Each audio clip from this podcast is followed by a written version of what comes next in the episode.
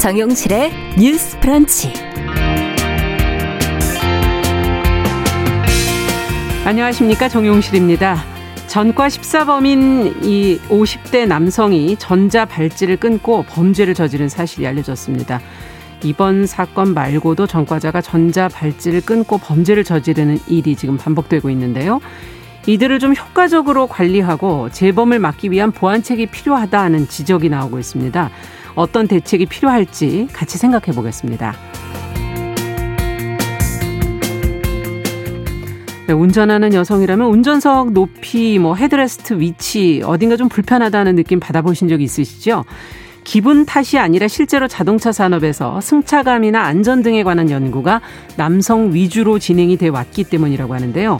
최근 들어서 소비자들은 물론이고 전문가들 사이에서도 이와 관련해 변화의 필요성이 제기되고 있습니다. 아, 그동안 발견된 문제점, 또 앞으로 방향성에 대한 전문가의 의견 직접 잠시 후에 들어보도록 하겠습니다. 아, 팔월 삼십일 월요일 정용실의 뉴스 브런치 문을 엽니다. Ladies and gentlemen. 새로운 시각으로 세상을 봅니다. 정용실의 뉴스 브런치 뉴스픽. 네, 정영실의 뉴스 브런치 항상 청취자 여러분들과 함께하고 있습니다. 오늘도 유튜브로 육백오십 분 정도 들어오셨고요. 써니스카이님, 미모스와님 이렇게 들어오셨습니다. 남기숙님은 대구에서 지금 비가 조금 내리다 그쳤다는 소식도 전해주셨고요. 김현옥님, 성인애님 감사합니다. 자, 첫 코너 저희는 뉴스픽으로 시작을 하죠. 월요일과 수요일 함께하는 두 분 인사 나눠보겠습니다. 전혜연 우석대 개공 교수님 안녕하세요. 안녕하세요. 전혜연입니다. 네, 전지현 변호사님 안녕하세요. 네, 안녕하세요. 자, 첫 번째 소식은 앞서 말씀드린 그 전자발찌를 끊고 도주를 했다가 자수한 오십 대 남성. 지금 전과 십사범으로 알려져 있고 도주 전후로 여성 두 명을 지금 살해를 했다는 사실이 알려지면서 지금 많은 분들이 놀라고 있는데, 자, 관련해서 지금 성범죄 전과자 관리, 뭐 전자발찌 실효성 이 문제도 이제 한번 저희가 언급을 드린 적은 있었지만 한 번 더 실효성 문제에 대해서 생각을 좀 해봐야 될 것 같습니다. 전혜영 교수께서 내용부터 좀 정리해 주시겠어요? 예, 물론 이런 범죄가 일어난 것도 안타깝고 답답한 일인데 더 우리가 이 사건을 주목하게 된 것은 네. 이 지금 이 남성이 전자발찌를 차고 그렇죠. 있다가 훼손했고 도주했고 이 과정에서 보면 과연 범죄를 예방하거나 감시하는 측면의 실효성이 이런 제도가 있느냐에 대한 의문이 제기되고 있기 때문입니다. 네. 사건을 좀 살펴보면 이 강모 씨 오십 대의 남성은요. 강도, 강간, 강도 상해를 비해서 총 십사 회 처벌 전력, 그러니까 전과가 있고요. 네.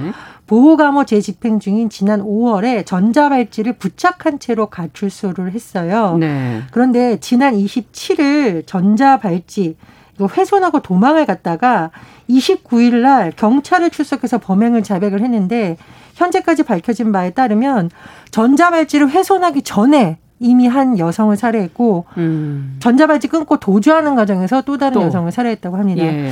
지금 언론 보도를 보면 전자발찌 훼손되기 전에 피해를 입은 여성은 자택에서 발견됐고 예. 도주하는 과정에서 피해를 입은 여성은 전, 어, 그 자동차 차량에서 발생된 예. 발견을 알게 되고 있는데 이와 관련해서 여러 가지 문제점이 제기되고 있는데 첫 번째로는 이 가출소 논란이 있는 거죠. 예. 어, 법무부가 제대로 이런 것을 관리를 하고 있느냐는 논란이 될 수 있고요. 두 번째로는 말 그대로 전자발찌를 채웠는데도 이런 일이 일어났다라는 거잖아요. 예. 그래서 전자발찌의 훼손이 너무 쉽다라는 문제점이 지금 제기가 되고 있고 그렇죠. 두 번째로 전자발찌를 만약 착용하기 전에 어떤 이런 범죄가 일어났다면 음. 과연 이 발찌를 채운 것이 실효성이 있느냐라는 지적이 제기가 되고 있습니다. 예. 참고로 이 전자발찌 제도는 우리나라에 이천팔 년에 도입했었는데요. 예. 사실 이번뿐만이 아니라 그동안에도 훼손 후에 도주를 한 사례라든가 경보음이 울리지 않은 채로 비슷한 범죄가 일어났던 사건이 네. 계속 일어난 바 있었기 때문에 이번 일을 계기로 이 전자발찌의 실효성 그리고 뭐 보호관찰 제도라든가 이런 네. 부분에 있어서 사각지대가 있는 것은 아닌지 짚어봐야 된다는 지적이 나오고 있습니다. 네. 저 지금 성범죄 전과자의 관리 문제라든지 지금 전자발찌 실효성 얘기 좀 또 해주셨고 가출소의 문제. 어떻게 보시는지, 어, 재범을 막기 위해서는 그럼 어떻게 해야 할지 근본적인 것까지 같이 좀 생각을 해보죠.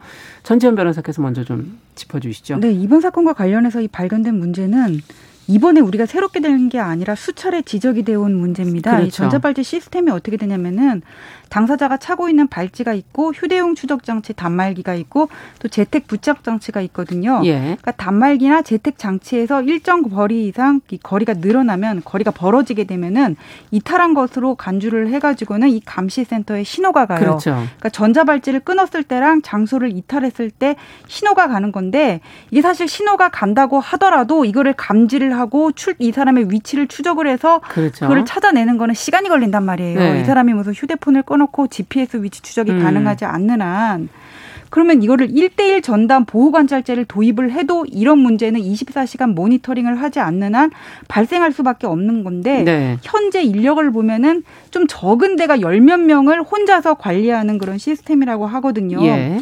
실제 우리나라 이런 전자발찌를 부착한 사람의 재범률을 보면은 살인 강도도 있고 성범죄도 있는데 성범죄가 특히 많습니다. 어. 이천십육 년에 오십팔 건, 십칠 년에 육십육 건, 뭐 팔십삼 건, 오십오 건, 사십 건 계속적으로 늘어났다 줄었다 그냥 계속 어느 정도는 가고 있어요. 예.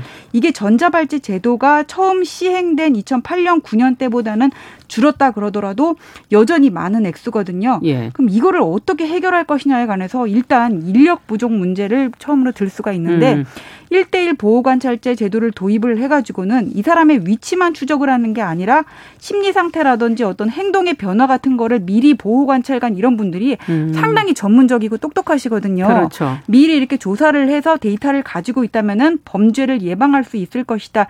이런 얘기가 있고 네. 또 하나는 이제 보호수용법을 통과시키자는 건데 예. 우리나라는 이 군사정권 시절에 그런 이제 아픈 기억 때문에 보호수용이라든지 감호 이런 부분에 대해 가지고는 사실 정서적으로 부담스러운 면이 있는 거는 맞아요. 이것이 무엇인 조금 설명을 더 해 주시죠. 보호 수용이나 보호 감호. 아, 그거는 뭐냐면은 음. 그 일종의 어떤 보안 처분 같은 건데요. 네.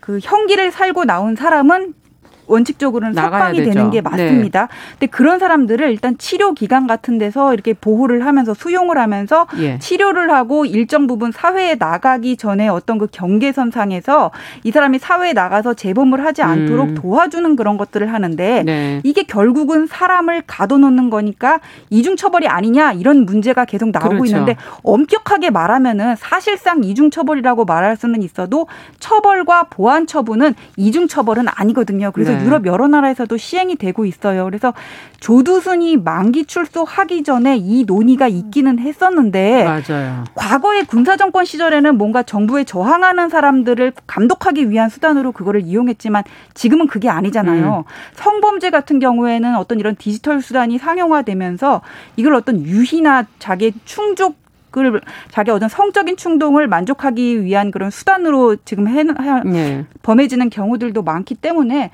저는 이 논의를 무조건 이중처벌이다 원칙론적 음. 입장에서 거부를 할 게 아니라 좀 더 이거를 우리가 좀 수용할 수 있도록 검토를 해야 될 것이 아닌가 네. 그런 생각이 듭니다. 네. 보호 수용법이라든지 보호 감호에 관한 내용을 좀 검토해보자 지금 예. 그런 입장 얘기해 주셨고 전혜영 교수께서는 어떻게 보십니까? 이 보호 수용 제도에 대해서 아마 법무부나 이런 데서 추진을 하다가 끝까지 안 됐던 이유가 예. 인권단체 일부에서 문제 제기를 또 한 적도 있었고 네. 어떤 격론이 벌어진 것으로 보는데 저도 전지현 변호사님의 주장에 좀 공감을 하는 것이 지금 성범죄라는 것이 계속 반복되는 패턴이 돼 있고 그렇죠. 피해자들이 지금 뭐 미성년자와 아동에게까지 반복되고 있는 이런 패턴이 보이기 최근에 때문에 그런 사건 사고들이 많죠. 예. 그래서 네. 이런 부분에 대한 좀 논의도 필요하다. 물론 음. 신중해야겠지만 왜 이런 논의가 자꾸 나오는지는 그때와 지금의 상황이 다르기 때문에 음. 조금 더 봐야 된다고 생각을 하고요. 이 두 번째로 이 전자발찌만으로는 사실은 할 수 없는 많은 문제가 있다라고 생각을 합니다. 네. 그러니까 제가 예전에 취재를 할 때 그 화학적 으로 어떤 걸 통제하는 것에 대해서 예. 굉장히 심층 취재를 한 게 벌써 이십여 년 전이 일인데 그렇죠. 그 이유가 뭐냐면 일부 아동 연쇄 성범죄자들 같은 경우에 본인에게 그 약물을 투여해달라고 한 사람도 있다라는 걸 취재하게 됐었어요. 네. 그러니까 이거는 개인이 그냥 의지만으로 통제할 수 있는 수단을 넘어서 질환에 가까운 통제 불능이라는 음. 의견도 있거든요. 그래서 전자발찌는 이제 일종의 추적 장치이고 감시 장치라면 그렇죠. 전자발찌를 차고 나가기 이전의 그 상태에 그럼 이 성범죄자들을 어떻게 음. 할 것인가에 대한 논의도 필요하다고 봅니다. 그래서 네. 일각에는 집중적인 치료도 필요하고 질환으로 볼 것이냐 아니냐. 그렇, 그렇습니다. 네. 예. 그리고 사회로 내보내기 전에 다시 한번 좀 면밀하게 검사를 해야 된다는 주장이 나오고 있거든요. 네. 그런 부분에서의 보완책도 필요하다고 봅니다. 네. 전지현 변호사께서는 또 어떻게 보십니까? 대체적으로. 대체적으로 제가 아까 음. 그 할 말은 말씀은 다 드렸고요. 예. 이걸 그냥 형식론적 입장에서 뭐 이중처벌이다 아니면 적법절차 원칙이다 음. 이런 거를 할 게 아니라 그런 것들은 다 어떤 범죄를 예방을 하고 이런 피해를 예방하기 위한 조치에서 여기선 지금 필요한 거 아닙니까? 그렇죠. 그래서 이 문제를 안 된다. 하고 무조건 부정적으로 그냥 그렇게 밀고 나갈 것이 아니라 음. 좀 성범죄가 왜 발생을 하게 되는지 뭐 이수정 교수님 제가 지금 네네. 실명을 거론해서 그런데 전문가들 얘기를 들어보면은 성범죄가 발생하는 거는 어떤 그 유년기의 그런 그 안 좋은 기억이라든지 치료를 받아야 되는 그런 것들로 인해서 상당 부분 개선이 될 수 있다고 하더라고요. 네. 어떤 정신적인 감, 정신적인 치료를 통해서. 그러면 그런 것들을 통해서 치료를 할 생각을 해야지 처벌도 맨날 솜방망이 처벌로 몇 년 때리지도 않으면서 전자발찌 떼고 도망을 가도 칠 년 이하의 징역인데 이 년밖에 안 하잖아요. 그럼 이걸 우리가 언제까지 방치만 하면서 아, 이 문제 또 나왔네. 또 여기서 고쳐야 된다 논의하고 또 잊어버렸다가 다음에 네. 나오면 아, 이거 또 피해자 발생했네. 안 됐네. 이러냐고요. 계속 이렇게 안 좋은 그런 스토리를 반복을 할 게 아니라 언제 고치는지 좀 물어보고 싶습니다. 네, 예방이 더 중요하고 치료가 더 중요하다라는 얘기시고 성범죄가 근데 보니까는 그냥 성범죄로 그치지 않고 살인으로 자꾸 이어지는 경향이 그렇죠. 있어서 그 위중성이 좀 크지 않나 이런 생각도 좀 들기도 하고요. 그렇습니다. 그리고요. 예. 이 전자발찌를 부착을 한 것에 대해서 자꾸 실효성 논란이 제기되는 게 지금 통계상으로 보면은요. 이천십육 년에서 이천이십 년 사이에 어, 전자발찌를 부착한 상태에서 다시 성폭력 재범을 한 상황을 네. 살펴봤더니 절반 이상이 거주지 일 킬로미터 이내에서 발생했다고 하거든요. 아. 그러니까 이거는 멀리 벗어나지 않고도 또 재범이 일어나고 이번 사건 같은 경우에도 물론 나중에 수사나 조사 결과를 더 봐야겠지만 예. 본인의 자택에서 여성에게 살해를 했을 가능성이 제기되고 있는 거잖아요. 예. 이런 경우에는 전자발찌로 과연 이것을 막을 수 있냐라는 논란이 또 제기되고 있거든요. 그래서 다각적인 측면에서 제도의 허점도 보완하고 또 다른 제도를 도입해야 된다면 그 문제도 같이 논의가 되어야 된다고 봅니다. 네. 자, 저희가 전자발찌 실효성 문제 지금 여러 번 지금 지적을 하고 있는데 제대로 된 좀 제도가 좀 마련이 돼야 되지 않을까, 보완책이 마련돼야 되지 않을까 하는 생각이 듭니다. 자, 두 번째 내용으로 좀 넘어가 보도록 하죠. 이제 국민권익위원회 조사로 지금 부친의 부동산 위법 의혹이 제기되면서 의원직 사퇴를 선언한 국민의힘의 윤희숙 의원. 윤희숙 의원의 지금 사퇴안이 본회의에 상정될 가능성이 낮다. 이런 지금 보도들이 나오고 있는데 이유는 무엇인지 지금 현재 상황은 어떻게 돼가고 있는 것인지 전지현 변호사께서 좀 정리를 해 주시죠. 일단 상황 정리를 해드리면은 지난주에 권익위가 국민의힘 부동산 관련한 의혹이 있는 그 국민의힘의 의원들을 이제 발표를 했습니다. 그러니까 당 지도부가 발표를 한 거죠. 권익위에서 통보가 가가지고는. 예. 근데 그 중에서 가장 주목을 받은 사람이 윤희숙 의원이었어요. 네. 왜냐하면 이분은 현 정부의 어떤 부동산 정책이라든지 이재명 지사의 기본 시리즈를 가장 신랄하게 공격을 해왔고 작년에 저는 임차입니다라는 오 분 연설 발언으로 초선 의원으로는 드물게 좀 존재감이 보였던 의원이거든요. 예. 근데 사실관계를 보면은 그 부친이 이천십육 년 오월에 세종시 인근에 농지를 샀어요. 그러니까 그게 한 삼천 평 정도 된다고 합니다. 그 처음에는 농어촌 공사에 위탁을 했었는데 올해 일월에 기간이 만료를 하고 임대차 계약을 체결했다는 거예요. 네. 여기서 이제 농지법 위반의 의혹이 있는 거고. 그러고 나가지고는 이제 다들 아, 윤희원 뭐 이렇게 좀 의심을 했어요. 아, 이 사람도 내로남불이네. 그렇게 뭐 비판이 쏟아졌는데 이분이 의원직 사퇴를 사퇴라는 초강수를 던진 겁니다. 네. 그러니까 그날은 아, 대대로 된 승부수다. 보기 드물게 책임지는 모습을 보였다. 이런 호평이 잇따랐는데 다음 날 오전에 이제 반론이 쏟아진 거예요. 그게 왜냐면은 한 매체에서 윤희숙 의원과 관련 의혹을 보도를 했는데 하필 그 땅을 부친이 샀던 게 윤희숙 의원이 케이디아이 근무했지 않습니까? 네. 뭔가 개발 정보를 입수하고 산 게 아니냐 막 이렇게 논란이 쏟아지고 이 매체의 단독 보도 이후에 여당 의원들의 그야말로 융단 폭격이 이어졌고 김두관 후보 같은 경우에는 케이디아이를 전수조사해야 된다 이런 말까지 나왔어요. 네. 이렇게 이렇게 사태가 번졌던 거는 좀 이 점이 대선과 연결되는 점도 있었던 음. 것 같습니다. 이번 대선에서 가장 화두가 되는 거는 부동산 아니지 않습니까? 그렇죠. 근데 부동산 같은 경우에는 어떤 야당의 상징적인 인물이었단 음. 말이에요. 그다음에 여당의 그런 정책을 앞장서서 공격을 하고 예. 그래서도 공격의 대상이 됐던 것 같고 그 다음에 이제 그 다음 날 윤희숙 의원이 나는 해명을 하겠다. 해명을 하면서 거기에 대해서 기자들 앞에서 이거 차명 농지라는 의혹도 있는데 그거 아니다. 내 계좌 봐라.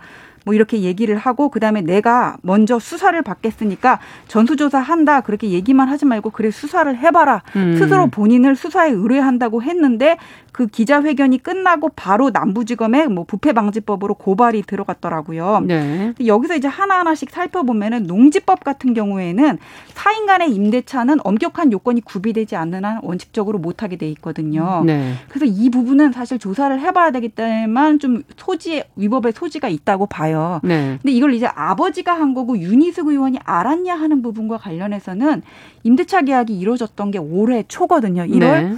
그럼 이제 대선을 염두에 두고 있었던 시점이란 말이에요. 근데 음. 이 땅이 지금 팔억에 사가지고는 두 배 정도 올랐다고 하는데 이거를 뭐 상속세 내고 형제들이 나눠가지고 해가지고는 재산의 어떤 증식으로 삼으면서 가지고 있을지 아니면은 의원직을 유지할지 그게 더 뭐가 더 유리하겠냐. 음. 이것까지 윤희숙 의원이 알았다고 볼 수 있느냐 좀 이런 얘기들은 있고요. 네. 물론 여기에 대해서도 뭐 조사를 해봐야 되겠죠. 그다음에 이제 케이디아이와 관련해서는 이거는 저는 좀 근거가 없다고 보는 게 뭐냐면은 산업단지가 주위에 다섯 개가 있어요. 근데 일반 산업단지 네 개, 국가산업단지 한 개인데 네. 케이디아이가 관련되는 거는 국가산업단지거든요. 네. 근데 이게 지금 사업이 결정된 게 문재인 정부 출범 이후예요. 땅을 산 거는 이천십육 년 오월이고 네. 이 부지와 관련해가지고는 예비 타당성 조사가 통과가 됐던 거는 이천이십 년 구월이란 말이에요. 네. 저는 이거를 케이디아이에 근무를 해가지고 내부 정보를 입수를 해가지고는 아버지한테 흘렸다? 이렇게 보는 거는 좀 지나친 억측이 아닌가. 일단은 그런 생각이 들고요.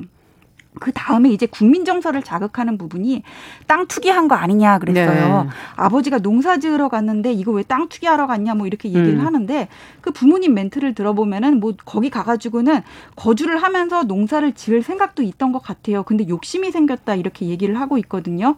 어떤 부동산에 투자를 해가지고는 시세 차익을 얻는 것 자체가 나쁘다는 생각은 들지를 않지만, 아, 뭐 나쁘다 생각 당연히 그렇게 드는 건데 이게 그렇게 투기냐 투자로 볼 거냐에 대해서 뭐 각자 판단하는 부분이 있을 것 같아요. 근데 네. 어쨌거나 윤희숙 의원은 자기가 알았건 몰랐건 여기에 대해서는 나의 공직자로서의 불찰이다 하고는 사죄하는 의미로 의원직을 던진 거거든요. 네. 그래서 저는 이거를 통과를 해주는 게 맞지 않냐 그런 생각이 듭니다. 네.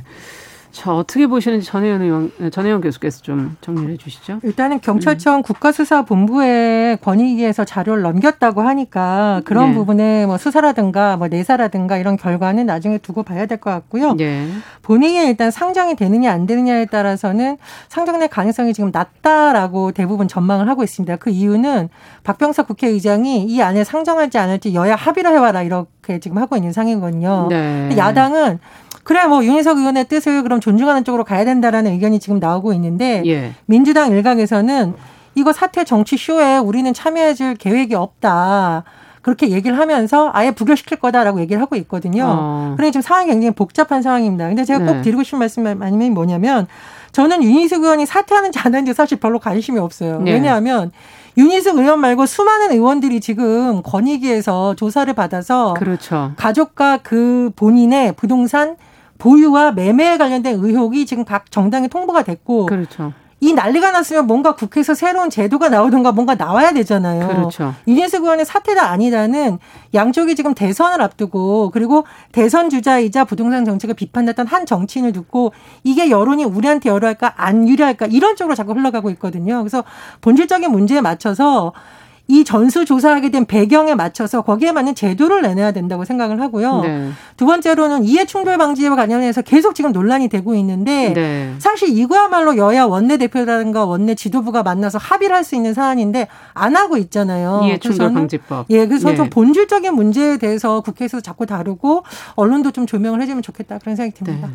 이 문제가 어디서 시작됐는가를 좀 잊고서 지금 논쟁에 빠져 있는 거 그렇죠. 아니냐 하는 그런 지금 지적이신 어. 거죠. 그렇죠. 엘에이치 예. 사태에서 예, 엘에이치 시작이 된 사태에서 거죠. 시작이 됐던 거죠. 네, 자, 전지현 변호사께서 또 더 해 주실 얘기가 있다면요. 이 문제는 엘에이치 사태에서 이제 시작이 됐고, 그거는 네. 엘에이치 직원들이 어떤 직무상 비밀을 이용해가지고는 그 자기가 가진 권한을 땅 투기에 이용을 그렇죠. 했기 때문인 것 같아요. 근데 우리가 뭐 땅을 살 때 가격이 오른다 그러면 당연히 거기를 사는 거겠지만은 음. 이걸 어떤 재산 증식의 수단으로 삼고 하는 거는 분명히 공직자로서는 비판의 대상이 되는 부분은 맞고요. 네. 그래서 지금 무슨 이거 이후에 대선 후보자 같은 경우에도 부동산에 대해서 전수조사하자 이런 얘기가 아, 나오는 것 같아요. 예. 저는 일단 거기에 대해서는 찬성을 하고 네. 이번에 한번 이러고 넘어갈 게 아니라 저는 좀 이 문제를 지금 전 교수님께서 말씀하셨던 것처럼 예. 이해충돌 방지법을 일단 손질을 해야 될 것 같고 그렇죠. 이거를 그냥 권익위에 맡겨가지고 그때부터 아 여기 뭐 민주당 출신이 위원장이니까 이런 말이 더 안 나오게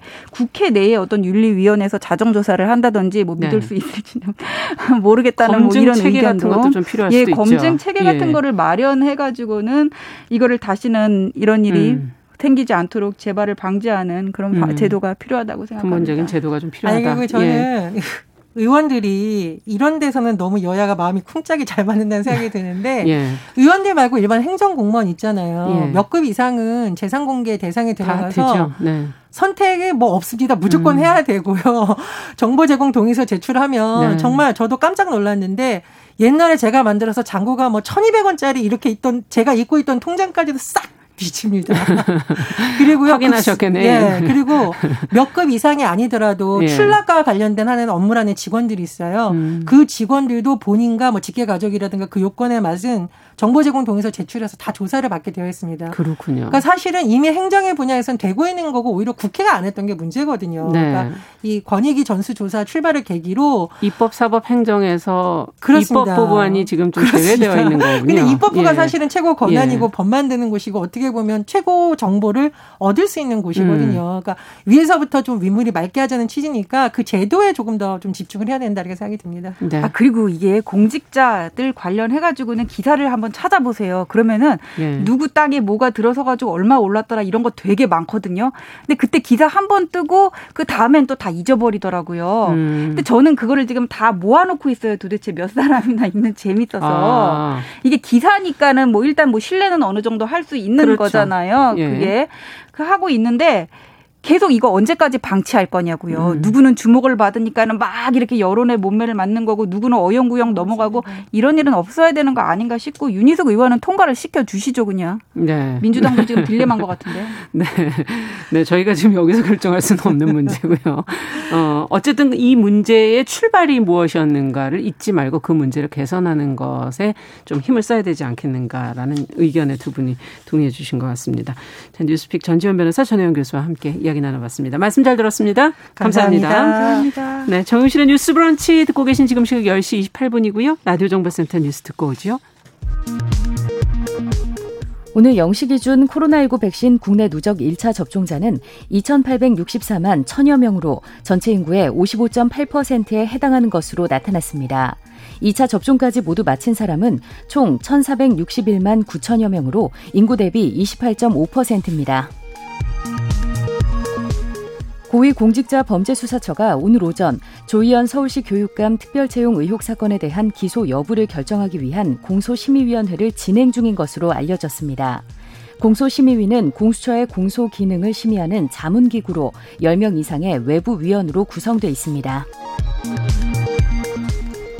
북한이 영변 핵시설에서 핵무기 원료인 플루토늄 생산을 재개한 것 같다는 국제원자력기구 아이에이이에이의 분석과 관련해 외교부 당국자는 이날 정부는 긴밀한 한미 공조하에 북한 핵미사일 활동을 지속 감시 중이라고 밝혔습니다. 이십에서 사십 퍼센트대의 연수익을 줄 것처럼 오십사 명을 꼬드겨 십팔억 원가량을 뜯어낸 일당 열한 명이 경찰에 붙잡혔습니다. 피해자들은 대부분 고등학교를 갓 졸업한 이십 대 초반으로 고급 수입차 벤틀리를 끌며 고수익을 보장하는 이들에게 속아 대출까지 받은 것으로 조사됐습니다. 지금까지 라디오 정보센터 조진주였습니다.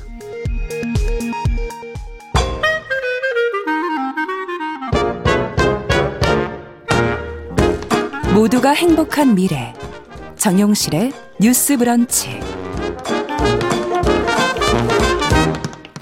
네, 정용실의 뉴스 브런치 듣고 계신 지금 시각 열 시 삼십 분입니다.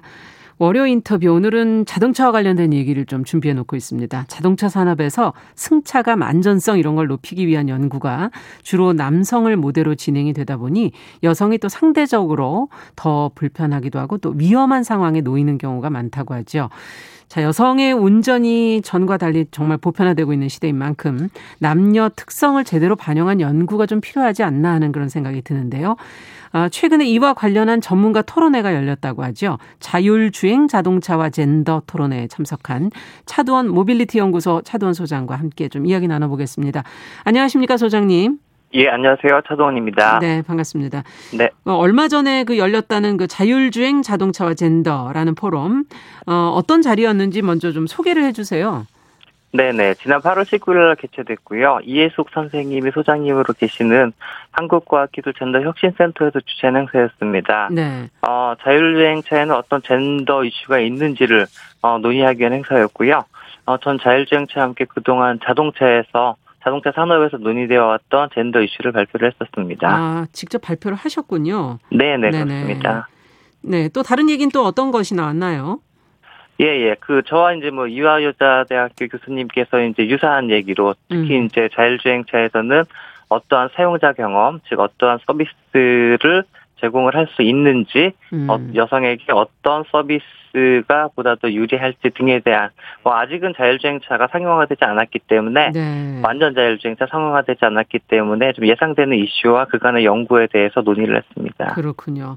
자율주행 네. 기술 등 이제 자동차 산업이 변화를 앞두고 있는데 이때 네네. 젠더적인 특성을 고려하는 것 필요할 것 같다 이런 생각은 드는데요. 네. 어, 어쨌든 그동안에 고려하지 않았기 때문에 발생한 문제점들 를 좀 알고 싶어요. 어떤 네네. 문제들이 구체적으로 있을까요? 어, 아직까지 완전 자율주행. 저희가 이제 영화에서 보는 운전자가 아직 아무것도 하지 않는 저희 이제 레벨 네. 사, 레벨 오 수준으로 얘기를 하는데요. 어, 그쪽은 아직까지는 더디게 기술 개발이 진행되고 있기 때문에 어떠한 격차가 있다. 음. 어떤 문제가 있다라고 아직 구체적으로 말씀드리는 어려운데 예. 어, 현재까지 설문 중심의 연구 결과를 보면 어, 여성들이 남성에 비해서 자율주행차 즉 어떻게 보면 새로운 기술에 대한 접근에 대한 두려움이 크고 사용이 꺼려지고 음. 어, 그런 자동화에 대한 신뢰를 좀 낮게 가지고 간다라는 공통적인 결과가 있고요. 그렇군요. 어, 반면에 네, 남성들은 기술에 대한 신뢰가 높고 자신의 운전 실력에 대해서 좀 과신하는 결과가 나온 예 있습니다. 예, 그렇군요. 네, 그리고 또 이제 안전에 대해서는 충돌 안전 쪽에 대한 이슈들이 예, 오랫동안 좀 논의가 되어 왔습니다. 예, 그 내용도 좀 전해주세요. 어, 네. 그 이제 남성 중심으로 좀 연구가 이뤄져 왔고, 젠더 데이터 예. 뭐 공맥이 크다, 뭐 이런 연구가 얘기가 많이 나오고 있는데요. 어, 똑같은 유형의 사고, 충돌 사고가 나도 여성이 더, 어, 큰 위험에 처할 가능성이 높다는 얘기입니다. 여성이? 더 큰 네, 위험에 처할 수 네, 있다. 네, 네. 어. 어, 예를 들면 이천십구년 미국 버지니아 대학에서 연구를 했는데요. 어, 체격이 작고 운전대에 근접한 자세로 운전하는 경향이 있는 여성이 충돌했을 때 중상 및 치명적인 부상 아. 발생 확률이 남성보다 칠십삼 퍼센트 정도 높았고요. 네. 어, 그리고 다리, 척추, 복 부상이 남성 확률에 비해 약 두 배 높았습니다. 어, 네. 운전 자세가 전혀 다르고 또 체격이 작다 보니까 네네. 치명적 부상 확률이 높다는 건 상당히 이거는 걱정스러운 부분이네요. 우려스러운 네. 부분이에요. 네, 맞습니다. 네. 그리고 어, 미국 도로교통안전국 연구 결과에 따르면요. 어, 안전벨트를 착용한 여성 운전자나 조수석 승객, 조수석의 승객이 네. 충돌이 발생했을 때 남성보다 사망할 확률이 십칠 퍼센트가 더 높게 안전벨트를 나타났습니다. 했는데도 네네 그렇습니다. 네. 이거는 그러면 에어백이 또 부상을 더 크게 만들 수 있다 이런 거랑 연결되어 있는 건가요? 아, 예. 한때 이제 그런 예. 이슈가 굉장히 높았었죠. 예. 그런 부분이 있고 어, 현재 그 저희가 자동차를 설계를 할 때 충돌 테스트를 하는데요. 예, 예. 그 충돌 충돌 테스트를 할 때 쓰이는 인형 저희가 이제 덤이라 그러는데 그렇죠. 그 부분이 이제 좀 남성 중심의 아. 어, 덤이를 활용하기 때문에 여성의 어떤 신체 조건을 반영하지 못하는 그런 이슈가 굉장히 논란이 되고 있습니다. 그것이 네. 조이거나 안전벨트가 조일 때도 남성 체격에 맞게 돼 있다 보면 여성들은 빠져나갈 수도 있고 사실 네네. 아이들이 그런 부분에서 위험하기 때문에 따로 아이들 그 어, 의자를 따로 마련하지 않습니까? 네네. 그런 거랑 그럼, 관계가 있는 네. 거군요. 네네. 네. 자, 자동차 산업에서 지금 말씀을 듣다 보니까 남성과 여성 이 젠더 간의 특성을 반영하기 시작한 거는 얼마 안 된 것 같다 이런 생각이 들면서 네네. 실험 연구 이런 게 기존의 것이 어떻게 이루어져 왔는지 앞으로 네. 또 어떻게 변화되어야 될지 이런 게 생각이 드네요. 네네네. 어, 기존의 연구를 이제 충돌 관점에서 말씀을 드리면 어, 현재 대부분의 충돌 테스트에서 쓰이는 더미 같은 경우에는 천구백육십 년대 미국인 남성 평균 체격인 키 백칠십오 센티미터 칠십오, 칠십삼 킬로미터를 이제 표준 체형으로 대부분 사용을 했었고요. 네, 너무 옛날 어, 건데요. 어, 그렇죠. 어, 예. 체격도 약간 좀 어, 지금보다는 작게 작네요. 표준이 예. 잡혀 있고요. 예. 어, 이천 년대 초반 추가된 성인 여성 더미도 어, 여성 체격의 오 퍼센트, 오 퍼센타일인 키 백오십 센티미터, 몸무게 사십구 킬로그램인 아. 어, 기준을 사용을 하고 있죠. 예. 어, 그러다 보니 오 퍼센트 이외의 구십오 퍼센트 구십오 퍼센트 체형을 가진 여성들이 고려되지 못했고 음. 특히 이제 여성의 근육 강도라든가 지방 분포, 골밀도, 뭐 호르몬 주기 등이 이제 남성하고 다른데 어 그대로 이제 사용을 하다 보니 아무래도 여성이 더 불리 불리할 수밖에 없는 안전에 더 위험에 노출된 그렇죠. 그런 상황이 네, 있을 상황인 거죠 지금. 네. 네. 자 아무래도 천구백육십 년대 초, 초기에 아마 기술이 처음 들어왔을 땐 아무래도 남성 운전자가 많았기 때문이 아니었을까 싶은데 네, 이제 네. 너무 상황이 많이 변화되지 않았습니까? 네, 예, 맞습니다. 네. 시간이 많이 흘렀죠. 음, 예전 역사를 한번 좀 들여다본다면요. 네, 그러니까 그 역사라는 게 이제 남성 연구, 남성 중심으로 왜 이제 그런 테스트가 이루어졌나 이제 그 부분을 말씀을 드리면. 어, 천구백 년대 초반에는 마네킹이나 시신이나 동물들을 이제 충돌 테스트에 사용을 했었는데, 아. 예, 별다른 결과는 얻지 못했고, 사회적인 이슈도 되기도 했죠. 예. 윤리적인 문제요. 그렇죠. 어, 그리고 현재 자동차에 사용하는 더미가 등장한 게 천구백오십 년대인데요. 네. 원래 이 자동차에 사용하는 더미는 항공산업에서 어, 비행기 조종사 긴급 탈출용 사출 시험 시트를 위해서 개발된 것들이 이제 적용이 되기 시작을 한 겁니다. 네. 예, 그 이후에 더미가 발전을 하기 시작을 했고요.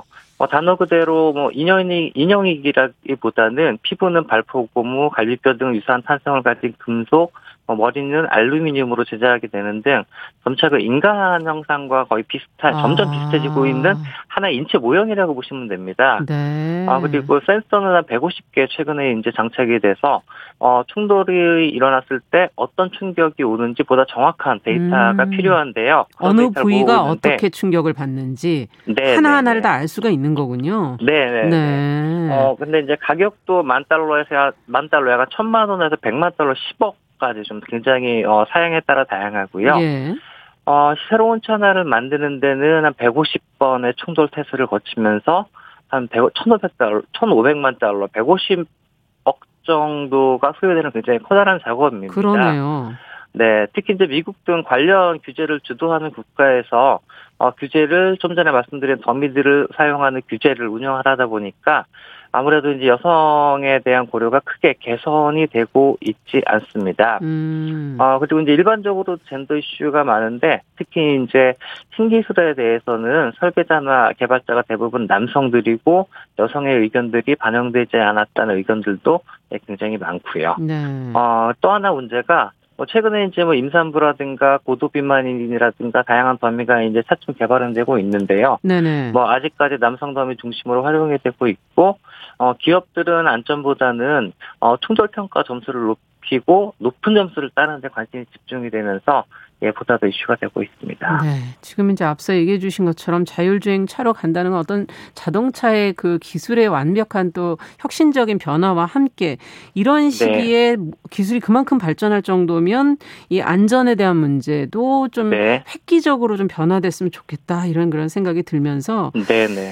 어, 젠더 특성이라든지 또 그뿐만 아니라 앞서 말씀해 주신 임산부, 고도 비만인 다양한 네. 사람들의 그런 특성을 반영한 연구가 좀 돼야 되지 않을까 이런 생각도 드네요. 네, 네, 네. 어, 굉장히 중요하죠.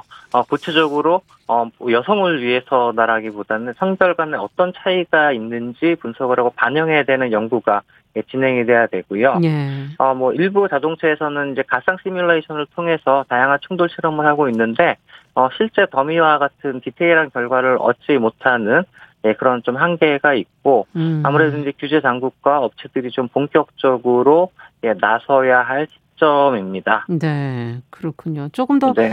앞으로 어떻게 기업들이 변화하느냐 이런 것도 참 중요할 것 같은데 조금 더 첨부해 네. 주신다면요. 음.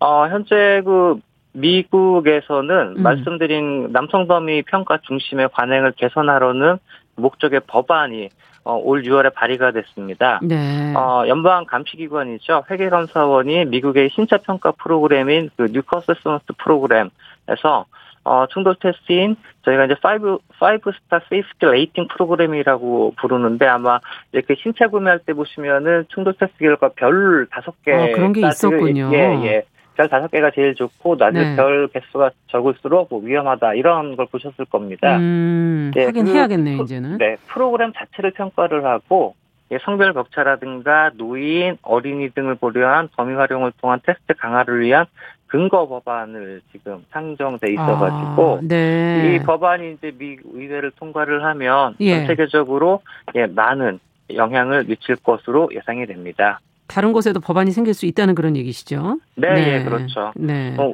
우리나라 같은 경우에도 현재 이천십구 년 말 기준으로 보면 여성 운전면허 소지자가 이천구 년도에 천만 명을 넘었고 이천십구 년 말 기준 전체의 사십삼 퍼센트 수준이고 음. 어, 여성 운전자 계속 또 늘어나고 있기 때문에 네. 앞으로 여성에 대한 고려는 점차 필수적인 예, 어, 매우 중요한 이슈라고 보고 있습니다. 네, 정말 자율주행차가 되면 다양한 분들이 차를 타실 수 있을 것이라는 기대를 할 수 있기 때문에 네. 여러 가지 고려를 좀 해야 되지 않을까 그런 생각이 드네요.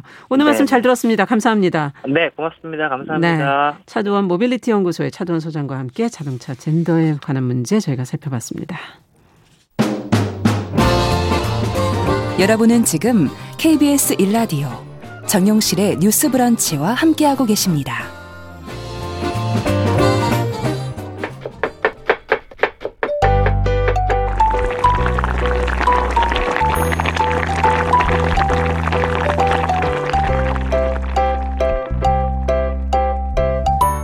네, 건강한 식탁 시간입니다. 식재료와 식생활에 대한 정보 재미있게 전해드리고 있습니다. 오늘도 홍신혜 요리연구가 잘해 주셨어요. 어서 오세요. 안녕하세요. 아유, 소금 얘기는 뭐 하다 말았죠. 아니 맞아요. 맛만 보다 짭짤한 맛만 보다 끝났어요. 맞습니다. 이렇게 하면 안 되잖아요. 네, 소금 어. 뭐 종류도 많고.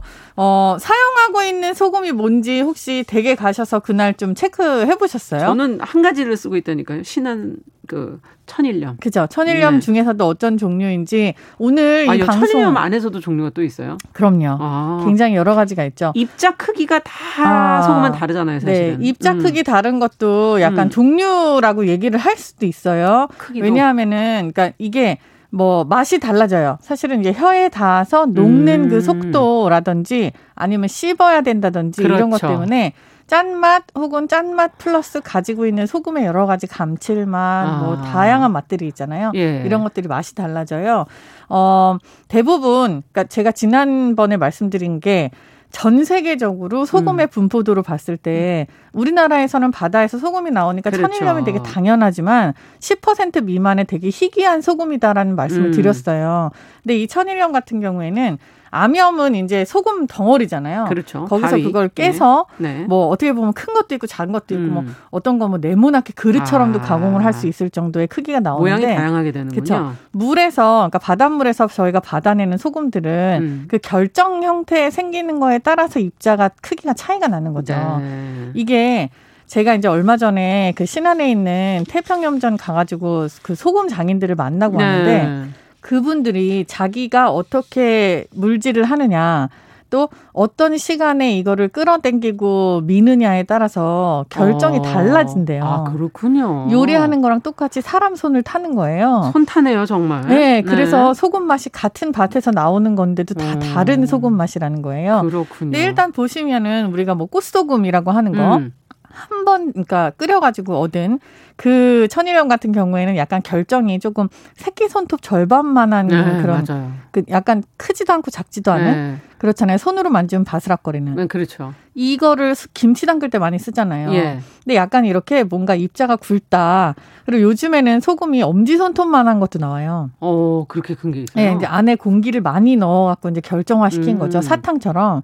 근데 이 상태로 된 것들은 다 덜 짭니다. 음. 이게 아무래도 그냥 완전 덩어리로 뭉쳐있는 게 아니라 그 저염? 결정, 저염이라고 하기는 그렇고 음. 그 닿는... 아니 짜게 하려고 소금 먹는데 그 덜 짜면 어떻게 되는 거예요? 네, 이게 네. 그러니까 염도 자체가 낮다라는 그런 의미보다는 어. 우리 혀에서 느껴졌을 때 이게 닿는 면적 대비 맛이 아. 약간 조금 다른 맛이 더 많이 느껴지기도 그렇군요. 하는 거예요. 그래서 일단은 꽃소금, 그러니까 먼저 설명을 드리면 약간 굵기가 있는 음. 것들은 잘 안 녹아도 되지만 시간이 오래 걸리는 장아찌류라든지 그렇죠. 김치류라든지 예. 이런 것들에 사용을 하시면 좋아요. 맞아요. 그리고 이제 점점 점점 더 고운 소금으로 가늘어지잖아요. 음. 이걸 이제 용해율이라고 얘기를 하는데 물에 녹는, 녹는. 속도가 굉장히 음. 빨라져요. 네, 맞아요. 이렇게 되는 것들은 다 뭐 음료라든지 음. 아니면 뭐 디저트류 혹은 음. 우리 국에다가 잠깐씩 넣을 때, 네, 음. 조금씩 음. 넣을 때 음. 그럴 때 이런 거 이렇게 소르르 이렇게 풀어주면 바로바로 맛도 나고 그래요. 물에 잘 섞이기 때문에 굉장히 흡수가 빠르죠. 죽염도 있지 않습니까? 죽염. 아, 죽염은 옛날부터 약간 약재처럼 사용이 됐잖아요. 네. 소금이 가지고 있는 뭐 소금 사실 몸에 필요한 거니까 여러 가지 효능이 음. 있겠죠. 근데 이 죽염은 뭔가 특이해요. 그러니까 그 우리가 죽통이라고 하는 거 아실 네, 거예요. 거기다 넣어서 뭐 여러 그렇죠? 번 가공한다면서요. 대나무가 한쪽은 막혀 있고 이렇게 그릇처럼 길게 생겨 있는데 예. 거기다가 천일염을 넣고 음. 그리고 위에를 황토로 뚜껑을 해요. 네. 그렇게 해서 그걸 굽는 거거든요. 네. 근데 뭐 인삼 찌듯이 그렇게 구중구포처럼 뭐 아홉 번을 쪘다가 뺐다 음. 쪘다 뺐다 이렇게 한다라고 완전 굽는 소금인 거죠. 음. 불순물을 제거하는데 굽는 게 되게 좋은 방법이라고 말씀드렸었잖아요. 네. 근데 이거를 죽, 그 죽통 안에다가 넣고서는 아. 구워서 불순물을 제거를 하기 때문에 네. 그 대나무에 있는 성분들이 또 소금에 같이 합쳐져요. 아. 그래가지고 이거는 또 다른 효능을 가진다고 해서 이걸 약재로 쓰인다고 우리나라에서는 예. 많이 하고 있어요. 주로 뭐 잇몸에 좋다 그래갖고 치약에 치약으로, 네, 굉장히 많이 들어가잖아요. 네. 그리고 요즘에는 이 죽염을 이용해서 뭐 옷장에 있는 습기랑 냄새를 잡는 거. 아, 그것도 해요? 네. 네. 그리고 뭐 탈취나 항균 기능 이런 거에 사용을 있죠. 굉장히 네. 많이 하더라고요. 음. 그래서 죽염도 이런 식으로 사용이 가능한 우리나라의 소금이다라고 알고 계시면 좋죠. 네. 근데 지금 죽염 얘기하다 보니까 요즘에는 향이 들어간 아. 그런 소금들이 있더라고요. 훈제향, 뭐 과일향. 맞아요. 뭐. 이건 뭐 왜 이런 게 나오는 역시 겁니까? 역시 정용실 아나운서님은 미식가세요. 네. 이게 요리에 따라서 그냥 지나가다 본 거예요. 그렇죠. 소금을 굉장히 여러 가지로 네. 가공을 해서 요새 많이 쓰고 있는데 네. 뭐 딸기 소금이라든지 네. 제일 흔한 거는 일본에서 건너온 녹차 소금이 있어요. 맞아요. 음. 그리고 또 어, 고추냉이, 우리가 흔히 말하는 와사비 어. 소금이라는 것도 있고. 허브 소금. 네, 허브 어. 소금. 허브 예. 솔트는 뭐 지금 어떻게 보면 상품화 되기도 음. 해서 고기에다가 많이 쓰죠. 음. 이게 향 플러스 요리적인 기능을 더해주는 건데 음. 맛도 주기 때문에 이런 게 많고 요즘에 제일 인기 있는 소금 중에 하나가 강황 소금이에요. 아, 강황. 네, 강황 성분이 뭐 굉장히 뭐 여자한테도 좋고 뭐 요즘에 면역력에도 좋고. 좋다. 그러니까요. 그런 네. 게 굉장히 많이 생겨서 논문이 그것 때문에 강황에다가 소금을 넣어서 가공을 한. 그러면 색깔이 노랗습니까? 그렇죠. 노란색이에요. 어. 그리고 이게 특별히 강황이 무슨 어떤 맛이 난다라기보다 색깔 자체가 되게 매력이 있어서 이게 좀 음. 되게 많이 인기가 있다고 해요. 갑자기 그렇게 이렇게 가미된 소금 얘기하니까 맛소금이 아. 떠오르네요. 우리에게는 진짜 맛소금이 있었죠. 천구백 년대 초반부터 해서. 그때는 그걸 넣기만 하면 맛이 나죠. 그죠. 되게 신기한 게 이거는 소금이냐 아니냐에 대한 문, 논쟁이 아직까지도 있어요. 어, 그래요? 근데 어떻게 어. 보면은 짠기가 있고 그리고 소금을 베이스로 하는 거기 때문에 이건 소금이 맞아요. 예. 그렇지만 소금이 가지고 있는 워낙에 자기의 성분보다 음. 그 다른 것들을 조금 더 넣은 거죠. 그러니까 음. 우리가 흔히 말하는 조미료, 그러니까 음. 화학 조미료라고 하는 글루타민산 나트륨을 네. 채취를 해가지고 그걸 소금에다 결합을 시켜서 음. 이 소금을 쓰면 유난히 감칠맛이 나는 거예요. 아. 그래서 우리가 왜 뭐 옛날에 뭐 고향의 맛, 이 맛이야 뭐 이런 것들 할 때 광고 아닙니까 그거? 네. 네. 그런 것들을 할 때의 네. 그 제품들이 다 기본적으로 이 맛소금을 네. 사용한 거라고 보시면 되는 거죠. 맞아요. 옛날에 국에다 한 숟가락만 이렇게 탁 넣어도 아우 한 숟가락 한 많이 넣어. 아니 작은 스푼으로. 네. 너무 아, 많이 넣나? 엄청 짜게 드시나 봐요. 맛이 달라지더라고요. 완전 다르죠.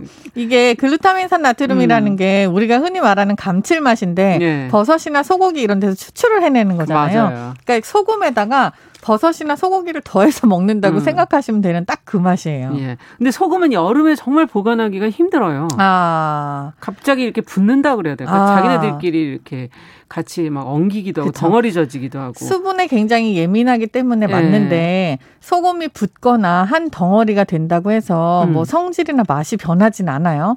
근데 그 어떤 수분이 붙었냐에 따라서 약간 달라질 수 있어요. 냉장고 안에 소금을 넣어놨다. 이거는 예. 안 되거든요. 그랬을 때 소금이 이렇게 덩어리가 진 거는 냉장고 냄새를 잘 머금고 있기 때문에 그 소금을 쓰면은 맛도 냉장고 냄새 맛이 나게 될 수 있어요. 아니 무슨 말씀을? 그래서 그러니까 소금을 맞아요. 보관할 때 뭐 건조하고 서늘한 곳에 보관하세요. 근데 아. 여기가 어디냐 도대체? 요즘에 그런 곳이 집안에 없죠. 별로 없어서. 네, 뭐 옛날에 뭐 다용도실이라고 네. 하는 것도 있고 했지만 사실 그렇지 않거든요. 근데 음. 그냥 실내에. 우리 주방 한 켠에 양념통 보관하는 데들 있잖아요. 예. 그런데 통풍이 잘 되는 찬장 안이 아니에요. 찬장 안에다 넣으시면 또 달라질 수 있어요. 통풍이 거기는. 안 되잖아요. 네, 통풍이 안 예. 되니까. 통풍이 잘 되는 그런 오픈되어 있는 찬장에다가 그냥 통에 넣으셔서 아, 밀봉하셔서 통풍이 돼야 됩니까 이게? 네. 어. 그래서 열었다 닫았다 하면서 들어가는 그 공기나 수분 양도 소금한테 영향을 미칠 수가 있어요. 아, 그럼 용기는 어디다 담아야 돼요? 저는 그... 도자기 용기를 추천을 그러니까 해요. 그러니까 그렇게 쓰시는 분들이 있으시더라고요. 네. 도자기 음. 용기를 제일 추천을 하지만 도자기 용기 같은 경우에는 밀봉이 안 되는 것들도 많고 요즘에는 밀봉이 되는 것도 있어요. 음. 근데 이제 유리로 된 그런 보관용 그 캐니스터 네. 같은 게 나오잖아요. 예, 그렇죠. 그런 것들에다가 보관을 하시면 뭐 틀림없죠. 네. 지금 말씀 듣다 보니까 소금이 맞아 그렇게 냄새도 잡아주고 여러 용도로 사실은 음. 쓰이죠. 그쵸. 살균이라든지 뭐 세척이라든지 뭐 맞습니다. 근데 예. 어, 이런 게 있어요. 소금 자체가 살균력을 가지고 있다는 여러분들이 생각하는 거랑 조금 다른 문제예요. 아, 소금이 네, 저장식품에 많이 사용이 음. 되는 이유는 그 짠기 때문에 소금을 다량으로 투입을 했을 때 균이 번식을 하지 못하는 조건을 만들어주기 음. 때문이지 소금 자체가 살균력을 가지고 있어서 뭐 소금을 이렇게 조금 뿌려놓거나 소금으로 문질러 씻으면 균이 다 죽는다? 이거는 아, 사실 아닙니다. 아니다. 오히려 어. 오이를 닦을 때 굵은 소금으로 박박 문질러 닦으라고 예. 옛날에는 얘기했었잖아요. 예전부터 그렇게 닦았죠. 지금도 그쵸? 그렇게 닦고 있어요. 아, 이게 어떻게 보면 잘못된 표현이에요. 오. 오이로 씻을 때 소금을 문질러 닦으면 장점은 소금의 예. 입자 때문에 겉에 있는 가시라든지 우리나라 음. 토종 오이는 또 가시 오이예요. 가시가 많아요. 칼로 사실 약간씩 이렇게 건드려줘야 돼요. 요즘에 나오는 다다기 오이처럼 음. 그렇게 하얀 색깔 오이가 아니었단 음. 말이에요. 근데 이 가시 오이 같은 경우에 손을 계속 찔리면서 씻기가 맞아요. 힘드니까